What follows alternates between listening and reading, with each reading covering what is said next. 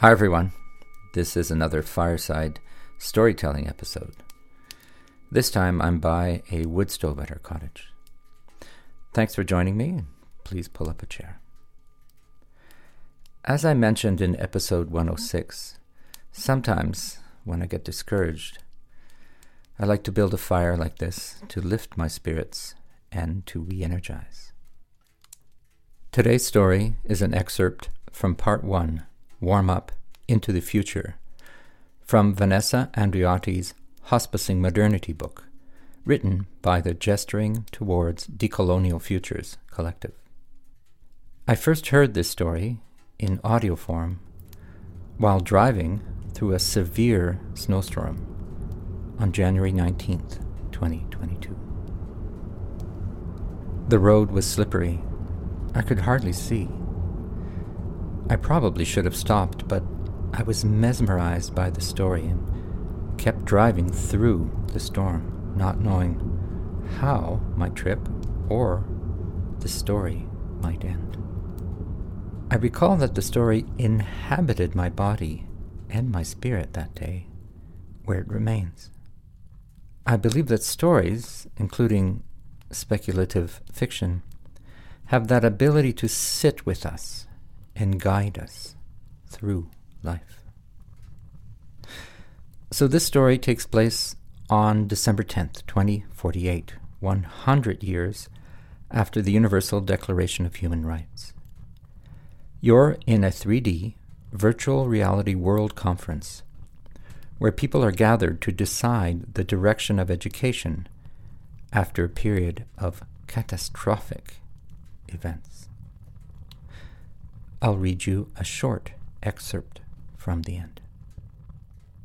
In the period between 2038 and 2047, we finally accepted that we were part of the problem and needed to engage with our painful reality to avoid being wiped out. The Mars colony tragically failed in 2038, destroying our hopes for life on another planet. In 2039, a massive event made us all suddenly recognize the enormous cost of our mistakes. Finally, we could see that we were addicted to arrogance, consumption, and unaccountable autonomy. We realized that we needed mass rehabilitation. We grasped the gravity of the fact that we were only 3 billion people left on Earth we understood that we had caused the extinction of 70% of all species and the extinction of all life in entire regions of the earth. And we were extremely close to causing our own. We recognized that planet Earth is alive and that we are part of its metabolism, not the center of the world or a special species. We also worked out that humanity is capable of both horrendous and wonderful things. We started to face our own and others' humanity in all its complexity and be taught by the human wrongs we had inflicted upon each other, upon other beings, and upon the planet.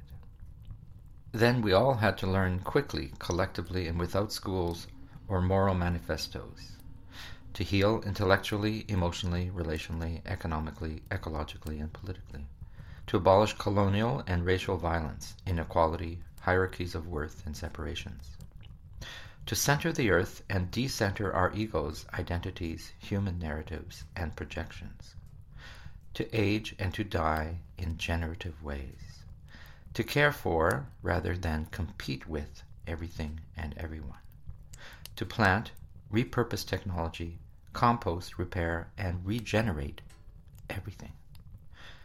To prioritize the common good for humans, non humans, and the planet. To use words and conversation carefully and wisely, with humility and maturity. To own up, sober up, clean up, grow up, show up, and exist differently. What speculative fiction stories inhabit you.